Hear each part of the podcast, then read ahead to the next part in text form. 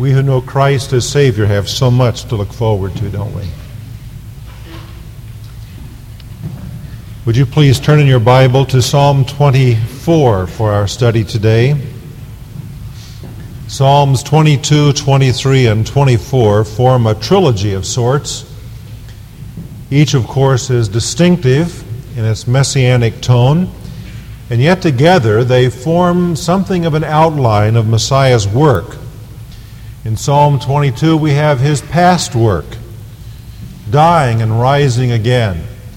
In Psalm 23, his present work, that of leading his people. In Psalm 24, his future work, that of reigning as sovereign. In Psalm 22, we have his work as prophet. Psalm 23, his work as priest. Psalm 24, his work as the king. In Psalm 22, we see the Savior's cross. In Psalm 23, we see the shepherd's crook. And in Psalm 24, the sovereign's crown. And it is Psalm 24 that we look at today. The earth is the Lord's and all it contains, the world and those who dwell in it. For he has founded it upon the seas and established it upon the rivers. Who may ascend into the hill of the Lord? And who may stand in his holy place? He who has clean hands and a pure heart, who has not lifted up his soul to falsehood and has not sworn deceitfully. He shall receive a blessing from the Lord and righteousness from the God of his salvation.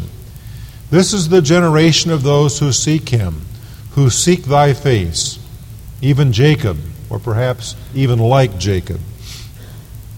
Lift up your heads, O gates, and be lifted up, O ancient doors, that the King of glory may come in. Who is the King of glory? The Lord strong and mighty, the Lord mighty in battle. Lift up your heads, O gates, and lift them up, O ancient doors, that the King of glory may come in. Who is this King of glory? The Lord of hosts. He is the King of glory. Psalm 24 has and historical background, which centers most probably upon the Ark of the Covenant. You may remember from Exodus chapter 25 that the Ark of the Covenant was the focal point of the whole tabernacle that God ordered the Israelites to build. The Ark of the Covenant was a box made of acacia wood that was overlaid with pure gold. It was a box three feet nine inches by 2 feet 3 inches by 2 feet 3 inches. The top or the lid of the box was made of pure gold. And on the ends, beaten out of that gold lid, were two seraphim with their wings spread out and with their faces looking down upon the top of the box, which was called the mercy seat. Within the box were to be placed certain contents the two tablets of the law of Moses were there. The rod that Aaron used, which budded. And a pot of manna, that miracle food that God provided for his people in their wilderness journey. But as too often happens, that which God gave to represent him to the people became the object of worship itself. Their faith began to be placed in this relic rather than in the Lord. We see this, for example, in 1 Samuel chapters 3 and 4, when the Israelites, after they had gotten into the land, got into a war with the Philistines and were beaten badly. And they said, We need to get the ark of the Lord and bring it down, thinking that that ark had some kind of power. They were rather superstitious about it. And so they brought the ark down to Shiloh, or from Shiloh, to the battle. But the ark was taken from them by the Philistines. The Israelites were beaten back, and they got their hands on this religious object. And yet God honored that object, and you may recall the story, some of it rather humorous, in fact, about how God plagued the Philistines because they had in their possession this Ark of the Covenant.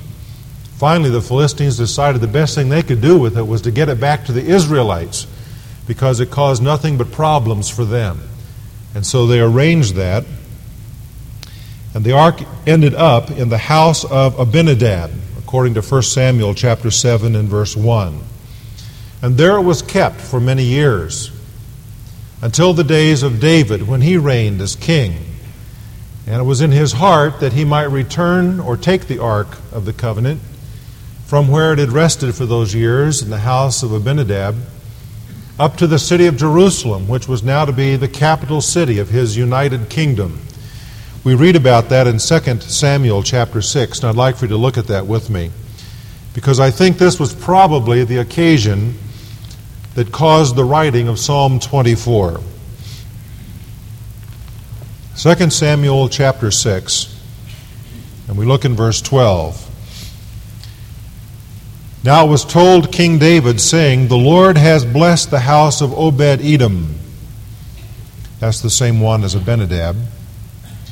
And all that belongs to him on account of the ark of God. And David went and brought up the ark of God from the house of Obed Edom into the city of David with gladness. And so it was that when the bearers of the ark of the Lord had gone six paces, he sacrificed an ox and a fatling. And David was dancing before the Lord with all his might, and David was wearing a linen ephod. And you can go on and read about how the celebration occurred as the ark arrived at the city, the city walls. Now, if you think about the language of Psalm 24, you can almost see the procession arriving there, and the people on the walls perhaps shouting out, Who is the King of glory? And those bringing the ark saying, The Lord of hosts, He is the King of glory. Quite a, a dynamic and dramatic moment as the ark of God arrived in the city of Jerusalem. But Psalm 24 has also a prophetic significance beyond David's day. We want to talk about that, at least in part, this morning as we think about the King of Glory. Who is the King of Glory? The answer to that question is Jesus Christ. Jesus Christ is the victorious King of glory. And in Psalm 24, we have three works of the King of glory. First, we see the King of glory is the Creator, verses 1 and 2. His is the work of creation. His title deed of ownership embraces what is called here the world and the earth. The earth refers to the vastness of the created planet and all that it contains, taking into account its resources of water and fuels, minerals, and all of the essential elements, the riches of its precious gems and metals, the varieties of its plant and animal life, its sea creatures, its insects, everything that could be a part of the earth is embraced here in the first part of verse 1 as belonging to Him. But also included is the world and those who dwell in it. The word world refers to the civilized, inhabited parts of the planet, with all of the peoples that dwell anywhere on the globe that make up a part of its population. This verse says that the King of glory is the owner of all. All of the earth and all of its peoples belong to him. Now, before I go any further, there are two observations that I would make regarding this. Number one, man is a steward of what belongs to God. We have deeds that say a certain piece of ground might belong to us. Or we may have registration titles to certain pieces of the planet, or certain gems, or a certain amount of gold or silver. But the fact is that when we die, that belongs to somebody else. And when they die, it belongs to somebody else. The ultimate owner of all things is the Lord. However, you look at it, a person, a man or a woman, is but a steward. And that's all that we are. We have it for a period of time to use it, and then we pass it on to others. We are stewards, but we are stewards. I don't know that I've ever preached a message on our responsibility as God's creation for the to be good stewards of the resources of this planet. I'm not sure that's worth a whole message. Maybe it would be in the right context. But the fact is that we are to be good stewards of the resources that God has put into this planet. We are to remember that the environment as it is is given to us and that we ought not to pollute it. And yet we are very well known for that, especially in our, our society where we have so much throwaway and we have so much excess. We are stewards of that which belongs to God. But then there's a second observation I would make, and that is that every person, every person has the brand of the eternal, infinite God upon him. That gives value to all of life.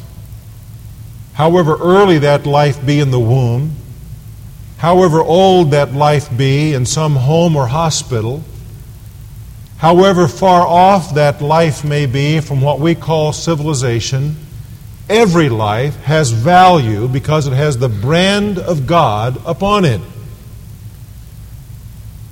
The world is the Lord's and all of those who dwell in it. That has a lot of practical application to some of the issues that we're facing today. But We have to go on. I want you to notice that his ownership of all is based upon his rights as the creator.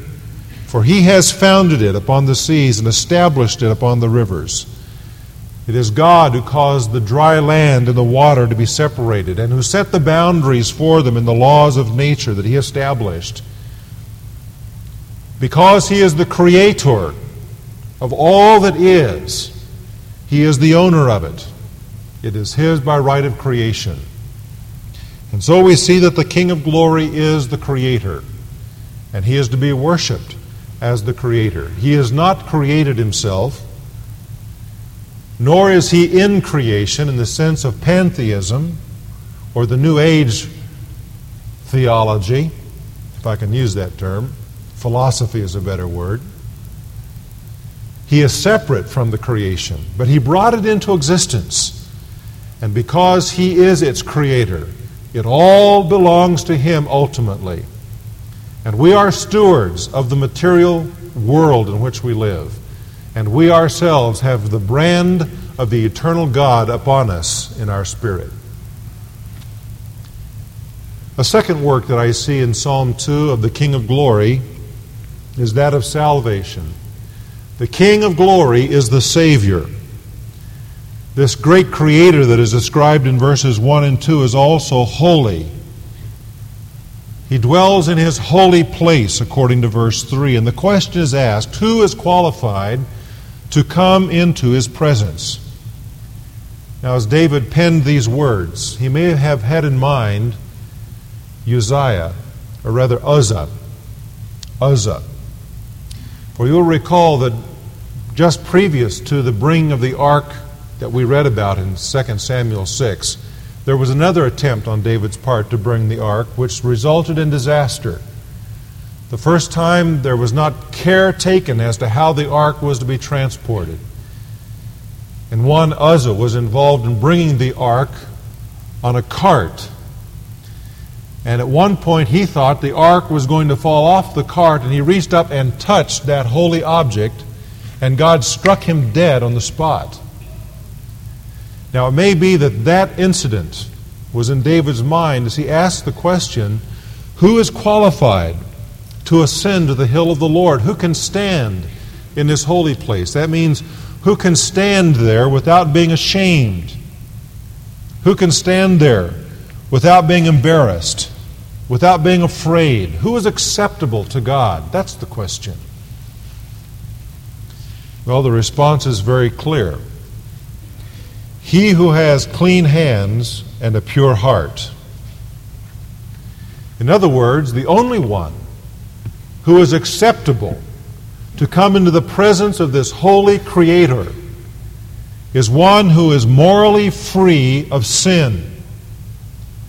I do not take these phrases in verse 4 to be a complete catalog of the qualities, but these are suggestions of the virtues that represents sinfulness, or sinlessness, rather.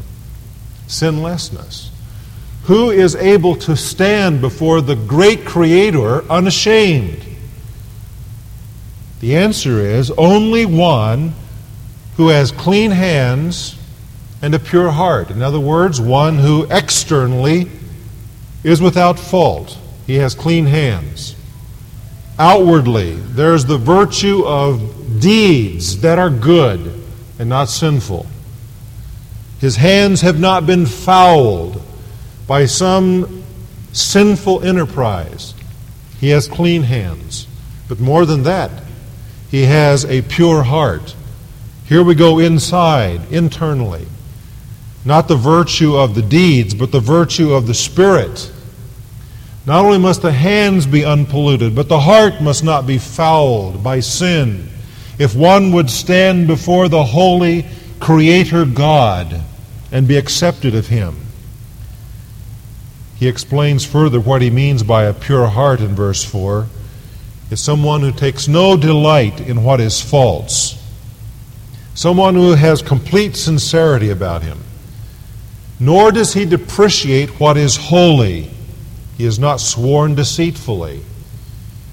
He has complete reverence for the name of God and the things of God, something that Uzzah failed to demonstrate when he touched the Ark of the Covenant.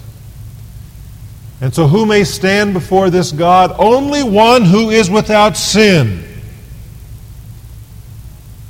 And I submit to you that there is only one who is so qualified to stand before God and be accepted of Him. And that is this King of glory, Jesus Christ. He is the only one who may stand before God and be accepted, and He has been.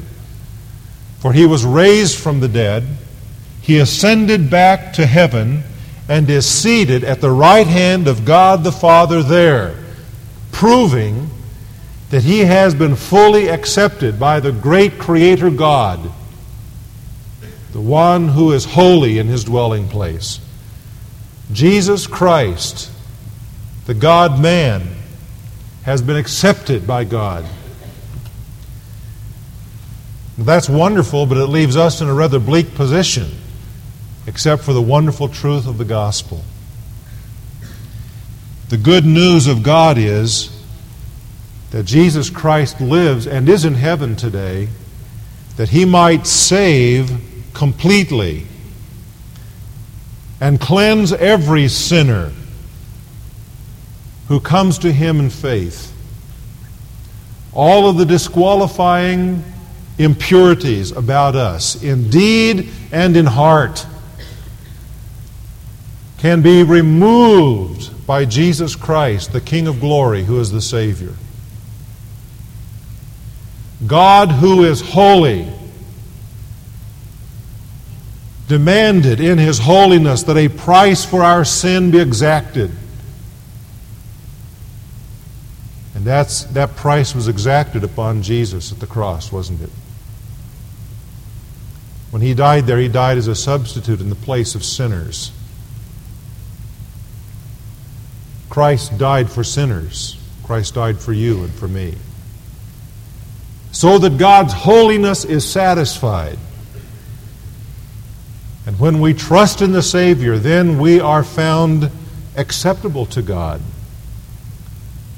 Because we are identified with the one who is pure and holy and righteous and able to stand in the presence of the Lord. Turn over to the New Testament with me, to the book of Romans the third chapter. Let's read some scripture that undergirds what I've just said. Main part of the first three chapters of Romans is devoted to proving that all have sinned and that there is no one who is righteous in the eyes of God. But in verse 21, it says, Now apart from the law, the righteousness of God has been manifested being witnessed by the law and the prophets, even the righteousness of God through faith in Jesus Christ for all who believe. Now, stop to think about that for a moment. Paul is not just saying that God himself is righteous as an attribute, But he is saying that God gives the kind of righteousness that he demands of people who would stand before him. He makes it available to sinners. Who can stand before God? Only one who is sinless, only one who is righteous. God then gives that righteousness to the sinner who believes. Going down to verse 24. Being justified as a gift by his grace through the redemption which is in Christ Jesus. This righteousness is not a righteousness that we earn by even our religious works, the meritorious deeds that we think we do. No. This righteousness comes as a gift from God. It comes to us because of what Jesus did. Verse 25, whom God displayed publicly as a propitiation in his blood through faith. In other words, the blood of Jesus satisfies the holiness of God. He goes on to say, This was to demonstrate his righteousness because in the forbearance of God he passed over the sins previously committed for the demonstration, I say, of his righteousness at the present time, that he might be just and the justifier of the one who has faith in Jesus. On the one hand, God is just and God is holy and He demands retribution for sin. On the other hand, God loves the sinner. How can God save the sinner from His just retribution? By what He's done through Jesus Christ in paying the price on the behalf of the sinner. So that when the sinner believes on the Savior, all of his sin, all of his impurity is washed away and wiped away from the record. And God gives to the sinner perfect righteousness and unites him to Jesus Christ.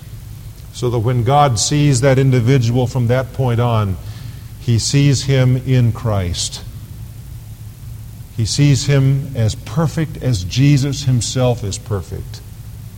What a wonderful standing God gives by justification. And that's what Paul talks about in the next chapter 2 of Romans. In chapter 5, verse 1, he says, Therefore, having been justified or declared righteous by faith, we have peace with God through our Lord Jesus Christ, through whom also we have obtained an introduction by faith into this grace in which we stand. Who is it that can stand? in the presence of the holy God, the Creator, the one who has been saved by the blood of the Lord Jesus Christ, the one who has believed on the Savior who died and rose again 2,000 years ago, the one whose sins have therefore been washed away, and who has received the righteousness that comes from God as a gift, the one who is identified with Jesus Christ, that one can stand before the God of the universe and be unashamed because he stands there in the righteousness of Christ, not his own righteousness. The King of glory is the Savior.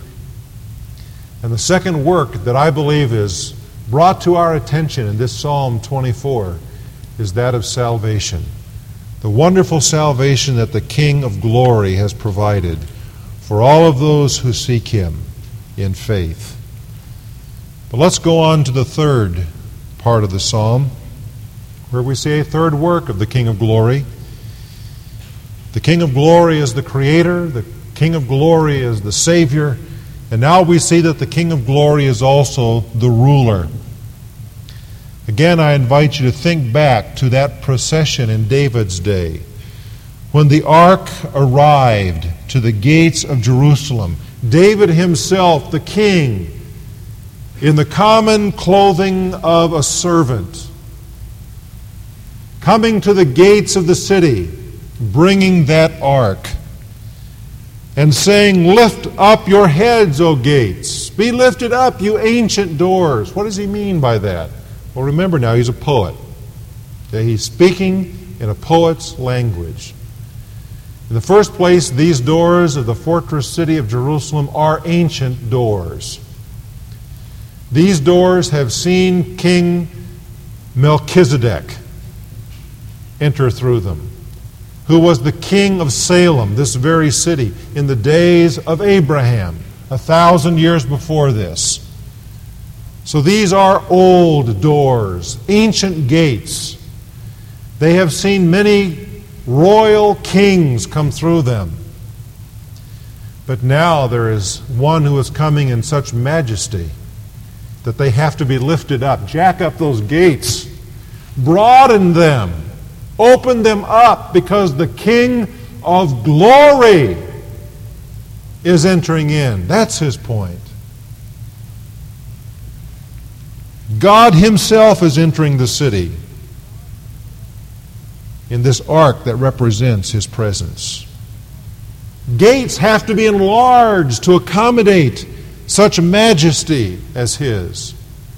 This one who is the Lord of hosts, that is, the Lord of the armies, one of the most glorious of all of the New Te- Old Testament names for the Lord. He comes to rule over his people. He comes to dwell in the city of Jerusalem, that place that he has chosen out of all of the earth. But think ahead with me as well. Think ahead prophetically with me to that day when our Lord, the King of glory, will yet again return to the city of Jerusalem. To do that, I would like you to turn to the book of the Revelation at the end of the New Testament and to the fifth chapter where we have a scene in heaven, not upon the earth, but in heaven. This is where the action starts. Chapter 5 of Revelation, verse 1 And I saw in the right hand of him who sat on the throne a book or a scroll written inside and on the back, sealed up with seven seals. Now, the one who is seen upon the throne here is God, God the Father. He has in his hand a book or a scroll with seven seals on it. And John says, I saw a strong angel proclaiming with a loud voice, Who is worthy to open the book and to break its seals? You can almost hear the echo of Psalm 24 who may stand in the presence of the Holy One? No one in heaven or on the earth or under the earth was able to open the book or to look into it. And I began to weep, says John, weep greatly, because no one was found worthy to open the book and to look into it. And one of the elders said to me, Stop weeping. Behold, the lion that is from the tribe of Judah, the root of David, has overcome, so as to open the book and its seven seals. And I saw between the throne with the four living creatures and the elders a lamb standing, as if slain, having seven horns and seven eyes, which are the seven spirits of God sent out into all of the earth. There is some symbolic use of language, obviously, in verse 6. But John, as he sees this scene, sees a lamb that has been slain. Not just one that has died, but one that has actually been sacrificed, is the point. And that lamb is identified as also the one who is the lion of the tribe of Judah, who is the root of David, or the King of glory, Jesus Christ. And we see that he came and he took it, the scroll, out of the right hand of him who sat on the throne. And after taking that scroll, he begins to open it. And the book goes on to record what happens when the first seal is opened, and the second seal, and the third, and so on. And it leads to the whole book of the Revelation, which is a record, a prophetic record, events that are yet to come, of the pouring out of God's judgment upon the Christ rejecting earth. The movement begins with the Lamb taking this scroll, which represents, by the way, his, his title deed that he is the creator and he owns the earth. And he has also, because of that, the right to rule it. And so he begins to pour out judgment upon those who reject his rule. Let's skip ahead in the book to Revelation chapter 16, where we come to one glimpse of the culmination of this judgment. Judgment leads ultimately to a gathering of the armies of the nations for battle against the Lord. They're led by Antichrist. Chapter 16 of Revelation, beginning in verse 13. And I saw coming out of the mouth of the dragon, and out of the mouth of the beast, and out of the mouth of the false prophet, three unclean spirits like frogs. For they are spirits of demons, performing signs which go out to the kings of the whole world to gather them together for the war of the great day of God the Almighty. Verse 16. And they gathered them together in the place which in Hebrew is called Har Mageddon. Armageddon, the place of Megiddo, a great valley of Esdraelon in the land of Israel. What is described here and is described in other places as well is the gathering of the armies of the world for battle. As they gather for battle, their attention is focused suddenly and dramatically to the skies. For there appears in the skies a sign of the Son of Man. And suddenly they see him coming down out of heaven upon a white stallion, and his name emblazoned across his chest on a ribbon. And with him, this Lord of hosts, Lord of the armies, the armies of the heavens behind him. And there is a clashing of these two armies and the defeat of the forces of the world of Antichrist. I'm summarizing what happens in chapter 19. And then, following that, our Lord will return to the city of Jerusalem. And I'd like to go to the Old Testament for a picture of this, to the book of Zechariah.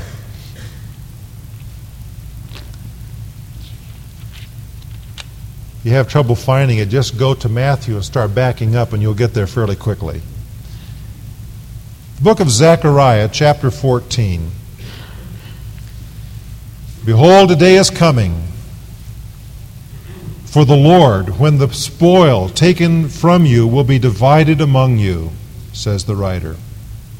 A day is coming, for I will gather all the nations against Jerusalem to battle.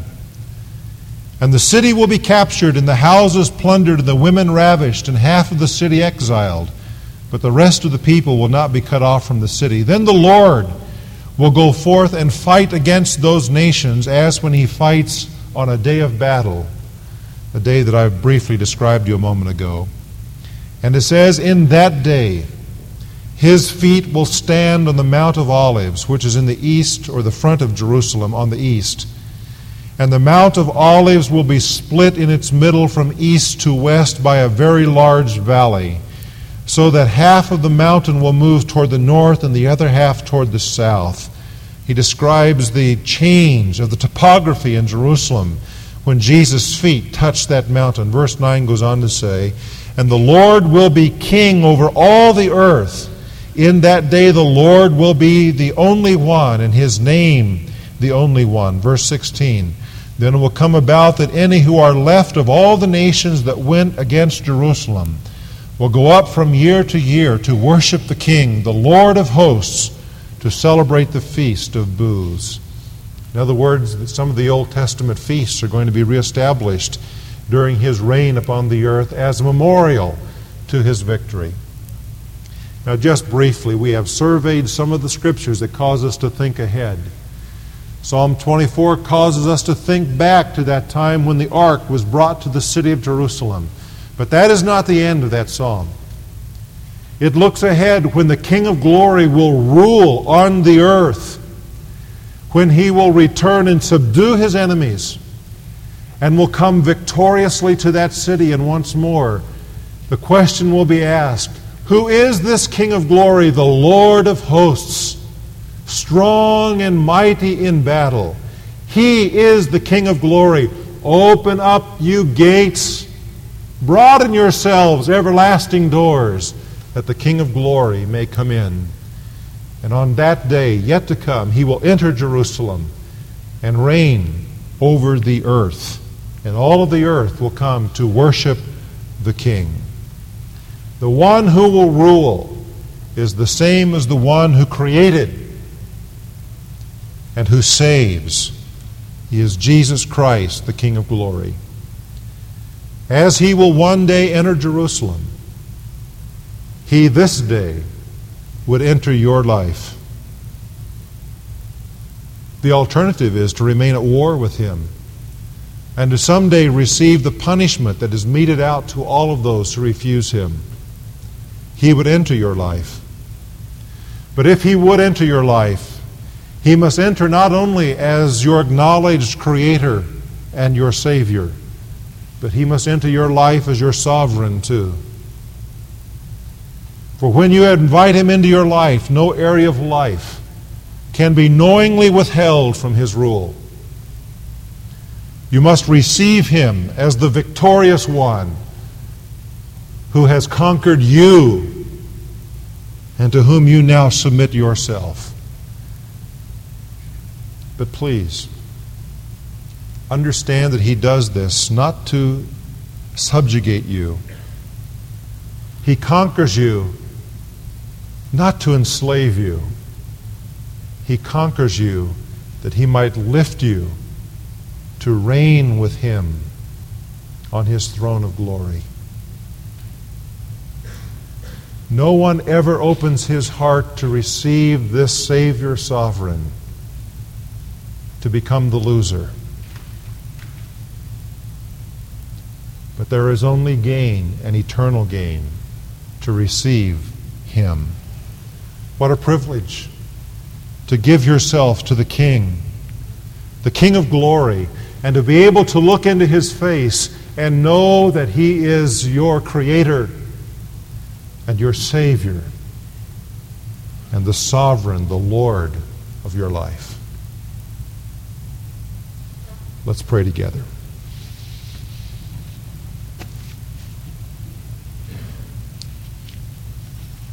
Wherever you be today in your spiritual need,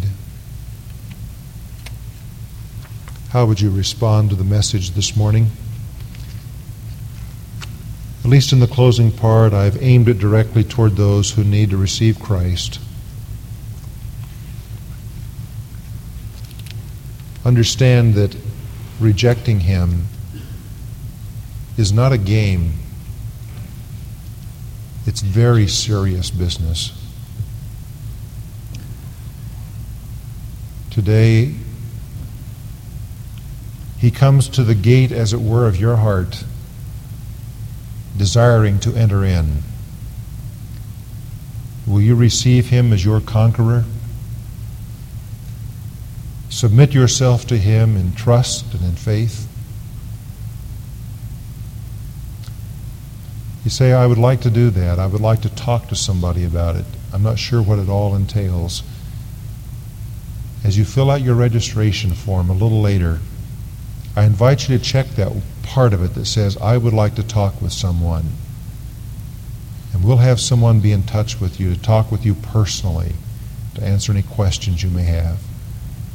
But the fact is, you need not wait till then, for even where you're seated, if you understand the message, you can receive it. Lord Jesus, King of glory, we worship you. We acknowledge you. You are the Creator, you are the Savior, you are the Sovereign.